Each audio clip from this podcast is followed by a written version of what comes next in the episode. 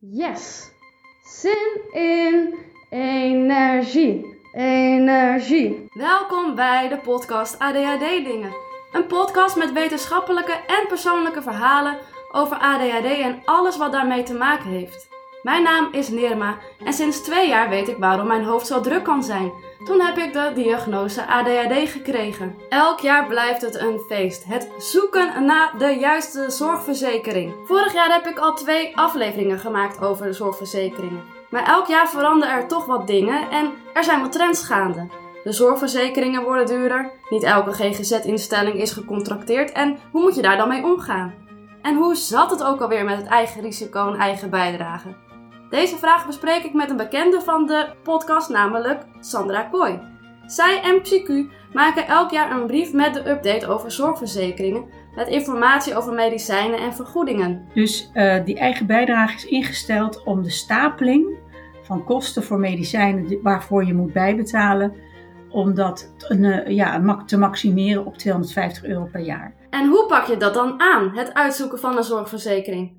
Zelf heb ik een aantal stappen doorlopen om hopelijk de juiste zorgverzekering te kiezen. Als eerst ging ik bij mezelf na wat ik verzekerd wil hebben. Graag wil ik bijvoorbeeld BSR aangevuld vergoed hebben, oftewel Body Stress Release. Dit jaar heb ik namelijk gemerkt dat het heel erg goed helpt om spanning uit mijn lijf te krijgen en het helpt ook heel erg goed tegen die rusteloze benen. Bij de verzekeraar waar ik dit jaar bij zat, werd het helaas niet vergoed en heb ik mee moeten stoppen om kosten te besparen. Dus ik heb opgezocht bij welke verzekeraar het wel wordt vergoed.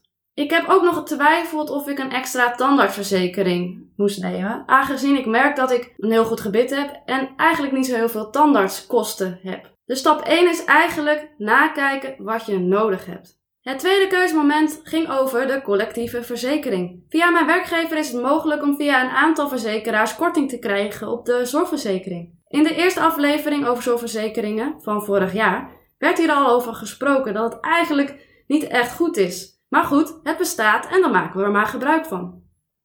Met deze twee factoren heb ik een beslissing gemaakt.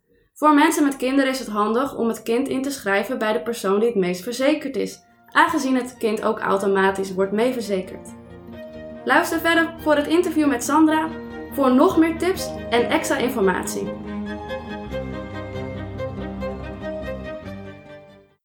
Gaan het vandaag hebben over zorgverzekeringen. En voor de oplettende luisteraar, die weet ook al dat we vorig jaar twee afleveringen online zijn geweest over zorgverzekeringen.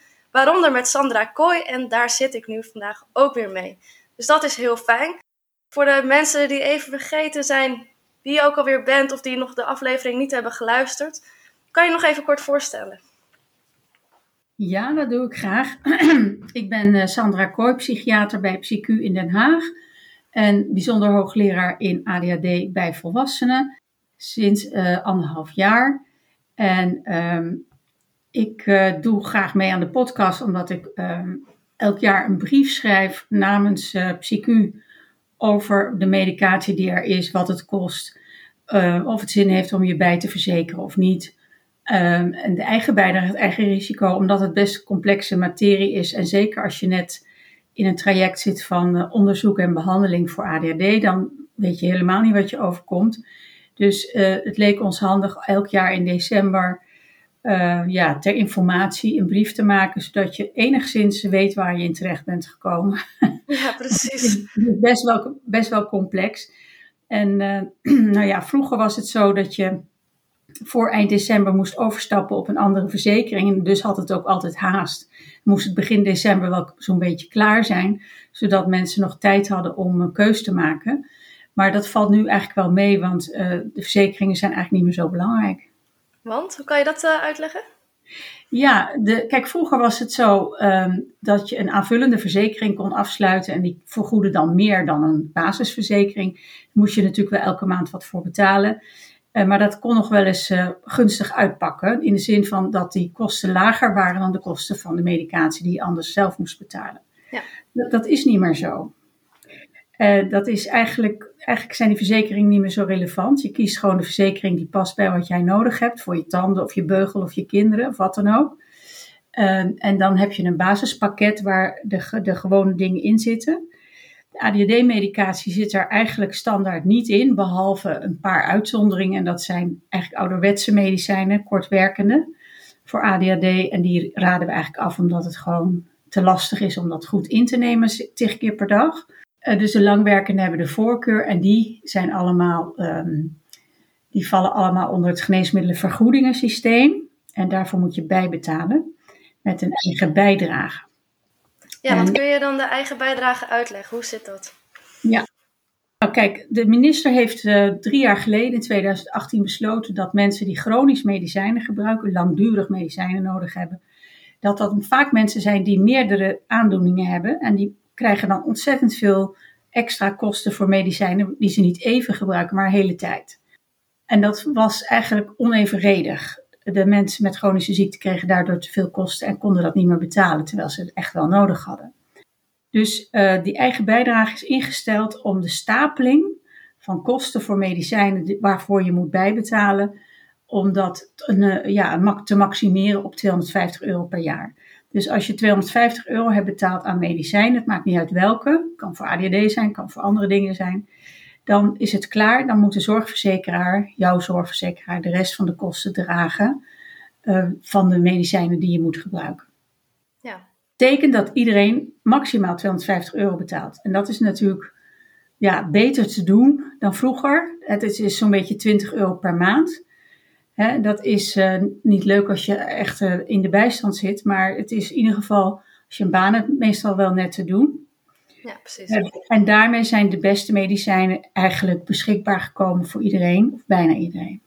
Ja, en uh, het wordt ook heel vaak verwisseld met eigen bijdrage, eigen risico. Kan je dat kort belichten wat het verschil is? Ja, het eigen risico is 385 euro per jaar. Dat moet eigenlijk iedereen betalen.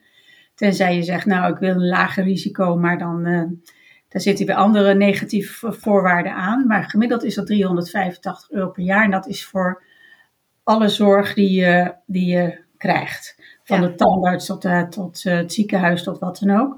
Um, en daar zit de GGZ ook bij. Dus gesprekken met een psycholoog of een psychiater. Um, en dat is vrij snel heb je dat betaald. Als je eenmaal zorg nodig hebt, loopt dat snel op. En dat noemen we het eigen risico. Dat heeft de overheid ingesteld om mensen niet te snel naar de dokter te laten lopen. Ja, en heeft het ook het goede effect dan? Want als het ministerie dat zo heeft bedacht, is nog altijd de vraag: heeft het het goede effect? Geen idee. nee, Daar heb ik geen uh, gegevens van. Uh, nee. De nee. nee, ja, het, ik, ik denk dat als je hulp nodig hebt, moet je het vooral wel zoeken en vragen. Want anders, ja, voor die 350 euro leid je anders een heel jaar. Dus dat, moet je, dat is natuurlijk een verkeerde afweging.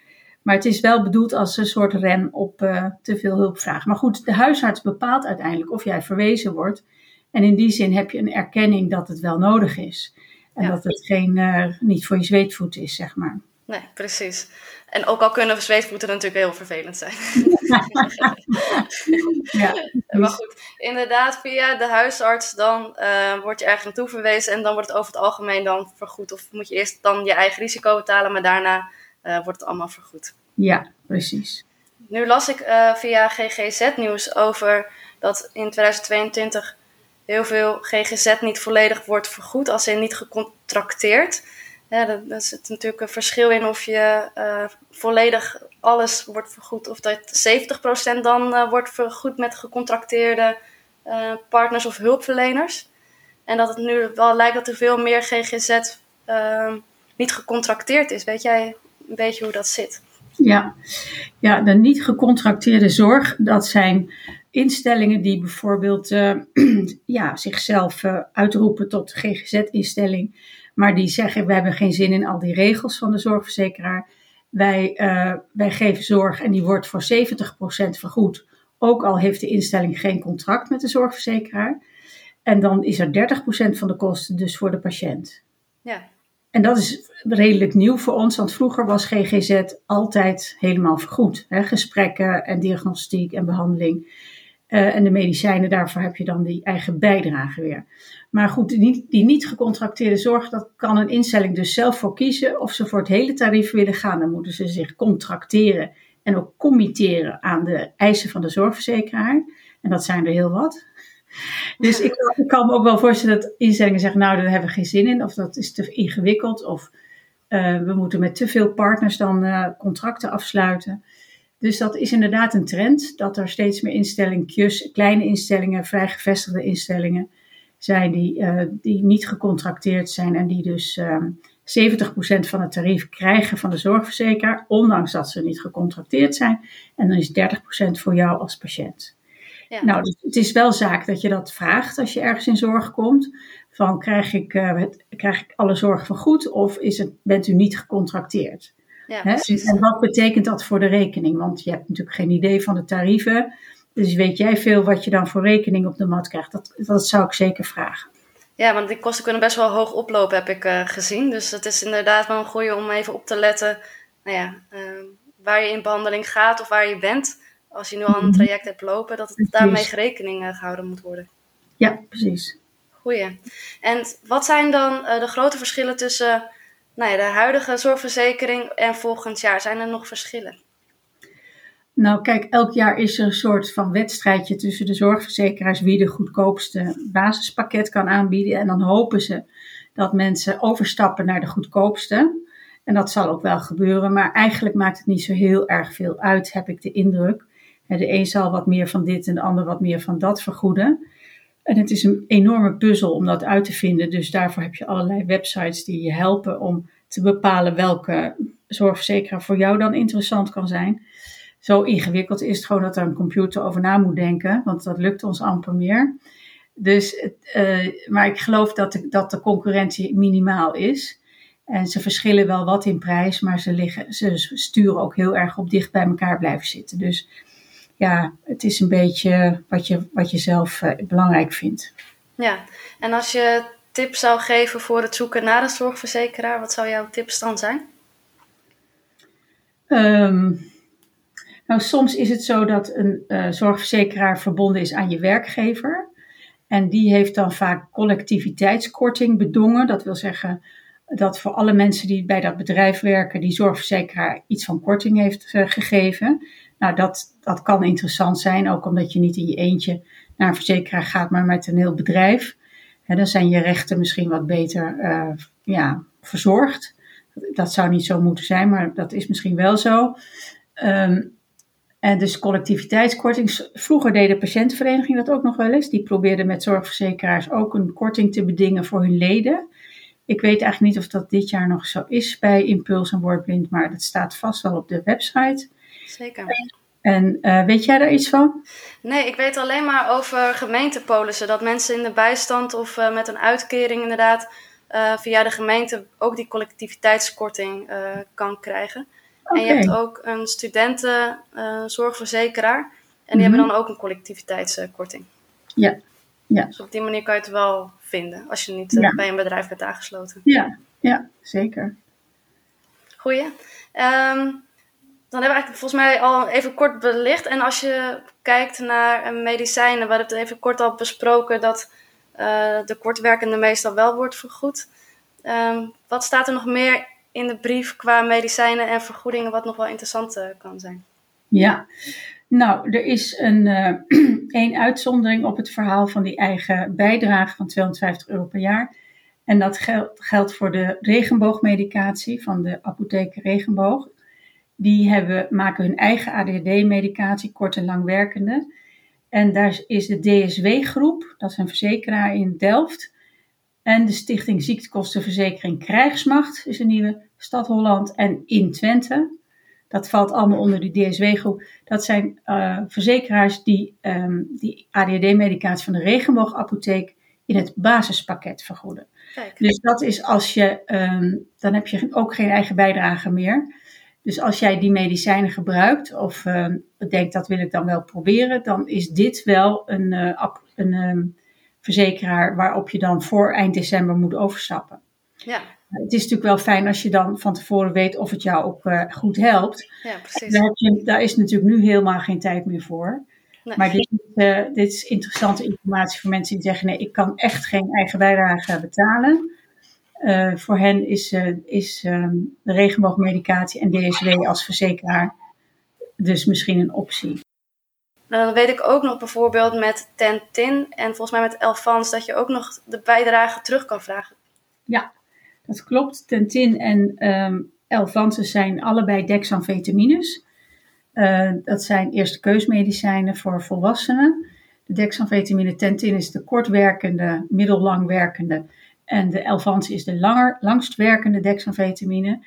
Uh, en omdat ze nieuw zijn, heeft de fabrikant een terugbetalingsregeling op een website. En die heet um, voor Tentin hevoconsult.nl. Hevo en consult met een C aan elkaar. En daar kan je dan aanklikken Tentin en dan kun je zeggen, nou, ik, uh, ik, hier zijn mijn uh, recepten of hier zijn mijn betalingsbewijzen. En dan kun je die eerste 250 euro terugvragen. Dat is omdat ze natuurlijk hopen dat je het gaat gebruiken en dat je dan erop blijft.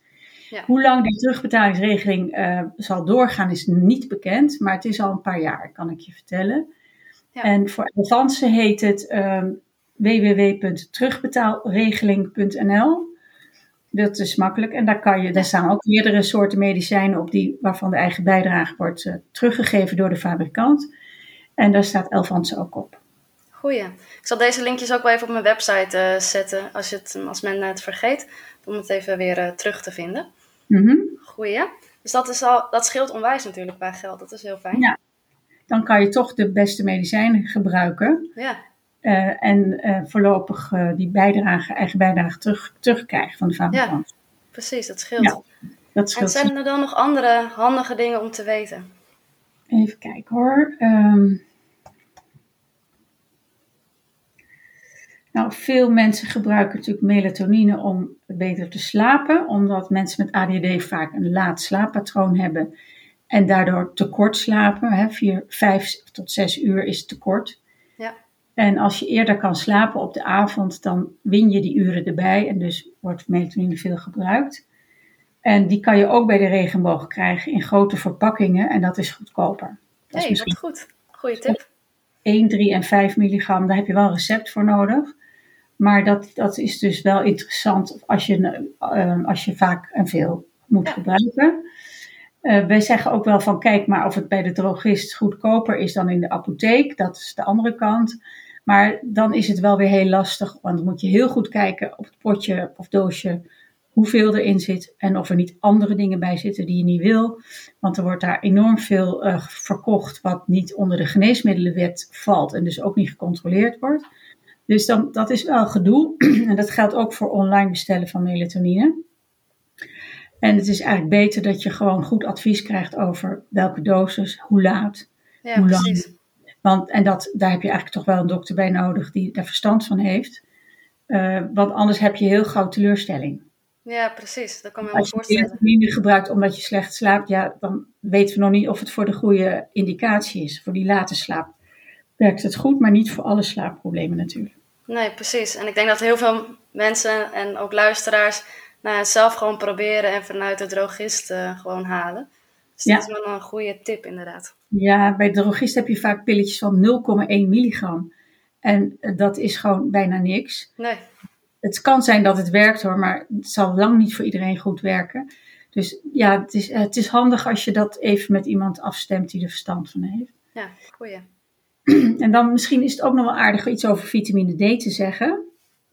Als Ja, dat zeker. mag. Vitamine Ja, D. graag zelfs. Ja, Vitamine D is een stofje wat, eh, wat we kennen van eh, dat het goed is voor je botten en voor je groei. Maar vitamine D blijkt nog veel meer te doen. Het beschermt ook tegen luchtweginfecties bijvoorbeeld. En ook tegen COVID. hey, En dat is eh, natuurlijk nieuwe informatie. En dat is vooral voor mensen met ADD belangrijk, omdat eh, mensen met ADD vijf keer zoveel kans op COVID hebben. echt waar? Hoe kan dat? Dat weten we niet precies. Eh, dat is Israëlisch onderzoek eh, waaruit blijkt dat, ehm, dat dat zo is. Ehm, Ze hebben gekeken bij een groep mensen met en zonder COVID. En in die groep met COVID kwam ADD dus veel meer voor. Ehm, je zou kunnen denken aan. oh nee, ik moet nog goed vertellen. Het kwam vijf keer zoveel voor, maar mensen met ADD die behandeld waren met medicatie voor een ADD, die hadden een normaal risico op COVID. Hé, wat gek. Ja, dus dan, dan denk je, oh, maar dan ligt het misschien wel aan de controle die je over jezelf en over je bewegelijkheid hebt met medicatie. Hè, of over je impulsiviteit, want je vergeet anders misschien dat je anderhalve meter afstand moet houden. Of je hebt al poe poe tegen iemand gezegd en heel veel lucht uitgeblazen vlak in zijn gezicht. Hè, waarmee je iemand weer kan besmetten als je het toevallig hebt. Kortom, het zou gedrag kunnen zijn, maar er zijn ook aanwijzingen dat het met het immuunsysteem samenhangt. Met de afweer. Nou, en als het met de afweer samenhangt, dan is het ook interessant om te weten dat mensen met ADHD heel vaak een te lage spiegel van vitamine D hebben. Dat is wel een hele interessante. Is dat ook duidelijk ondertussen hoe dat kan? Nou, het is zo dat, dat we allemaal een beetje neigen tot een te laag vitamine D-niveau. Want we zitten altijd binnen in de winter. We vangen geen zonlicht. Je krijgt vitamine D via de huid, hè, via zonlicht en ook via vette vis. Maar ja, wie eet er nou drie keer in de week vette vis? En makreel en zalm en haring en zo. Dat wordt een beetje veel. Als mijn portemonnee heel, heel dik zou zijn, dan zou ik het wel doen. Maar ja. Nou, als je ervan houdt, maar de meeste mensen halen dat niet. Dus die hebben eigenlijk eh, in noordelijke landen hebben al bijna allemaal een te laag vitamine D. Maar bij ADHD is het onderzocht en is het echt veel en veel te laag. Dus dat betekent dat je afweer tegen luchtweg- en COVID-infecties uh, daardoor mogelijk al versterkt wordt. Dus je, wat je kan doen aan de preventie, is je goed voor je ADHD laten behandelen met medicatie en vitamine D nemen. Goeie. En uh, heb je daar ook nog tips voor? Want volgens mij stond dat ook in de brief. Tips voor vitamine D en waar je dat het beste kan halen. Want je hebt natuurlijk ook het drogist. Uh, ja. Maar niet altijd ja, je hebt allerlei combinatie uh, vitaminepreparaten. Die zou ik niet doen. Want daar zit, is de hoeveelheid niet, misschien niet genoeg. Je moet namelijk duizend internationale eenheden per dag hebben in zo'n capsule. Of dat is 25 mu-gram. Oh ja. dat, dat, is hetzelfde. Dus 1000 eenheden of 25 mu-gram van vitamine D3. Zonder iets anders erbij weer. En dat kan je gewoon in potten en, en in strips bij de drogist kopen. Dat betaal je zelf. Uh, moet je weer kijken wat het goedkoopste is. Maar je moet wel die dosis hebben, anders uh, levert het niet genoeg op. Nee, nee goeie. Ik, sinds ik uh, vitamine D slik, merk ik enorm groot verschil in mijn humeur inderdaad in de winter. Dat het allemaal wat lichter wordt. ja, ook op je humeur heeft het effect. Ja, Mooi. Ehm, dus dat uh, is wel aanzienlijk, inderdaad. Nou, als je humeur in de winter leidt onder de donkerte, uh, dan is lichttherapie ook heel effectief. Hè? Ja, ik heb thuis ook zo'n uh, lichtlamp, inderdaad. ja. ja, ja. Daar kunnen we het misschien ook nog wel eens over hebben. Want het is nog winter en heel veel mensen met ADD zitten daarmee. Een derde van de mensen met ADD heeft winterdepressie. Ja. En, en dan, ja, dan is de halve jaar toch een beetje moeizamer dan gewoon dan zou nodig zou zijn. Ja, nou, lijkt me heel leuk. Kunnen we misschien uh, uh, straks even een korte een afspraak eh, plannen wellicht voor het nieuwe jaar, dat we daarover kunnen hebben. Het lijkt mij heel erg leuk. Goed zo. Prima. Waren er dan nog andere dingen wat betreft zorgverzekeringen of medicijnen wat handig is om te weten? Nou ja, die brief die wij geschreven hebben, die zet jij op je website. Ja, zeker. Hij staat ook bij Impuls en Woordblind uh, op de website. Hij staat bij PsyQ onder actueel en nieuws. Ja. Uh, dus ja, ik hoop dat iedereen die de informatie nuttig vindt, uh, er zijn voordeel mee kan doen. Ja, heel erg bedankt weer. Want het is weer even een korte reminder en even een update uh, voor de zorgverzekeringen voor volgend jaar. mochten de luisteraars meer informatie willen, kunnen ze natuurlijk de andere afleveringen ook luisteren. En natuurlijk ook nog de aflevering over hersenen met jou in, als gast. Dan uh, wil ik je voor nu heel erg bedanken, Sandra, weer voor je tijd over uh, zorgverzekeringen. En dan uh, wens ik je natuurlijk een hele fijne kerstdagen toe en voor de luisteraars ook. Dat wens ik jou ook en een heel gezond 2022. Ja, precies. Top. Nou, dan was dit het interview. Fijn. dit was de aflevering over zorgverzekeringen 2022. Wil je wat uitgebreide informatie hebben? Luister dan de afleveringen van vorig jaar. Onder andere met Sandra, maar ook met Bas van de vergelijkingssite Independer. De brief kan je vinden in de beschrijving van deze aflevering. In het interview zijn een aantal onderzoeken kort benoemd, zoals het onderzoek over mensen met ADHD en een vitamine D tekort, en het onderzoek over COVID en ADHD-gedrag. Aangezien dit niet de onderwerpen van het interview waren en ik ook een beetje wil wegblijven bij bepaalde discussies, ben ik hier niet verder op ingegaan. Vind je nou interessant of wil je meer weten? Op de website www.adhddingen.nl slash zorgverzekeringen 2022 kan je de publicaties vinden. Je kan de podcast helpen door de podcast te volgen en een positieve review achter te laten. Uiteraard kan je deze ook delen met vrienden en familie. Dan wens ik jou natuurlijk heel veel succes met het uitzoeken met een zorgverzekering en een heel gezond 2022 toegewenst. Bedankt weer voor het luisteren en ik spreek jullie snel.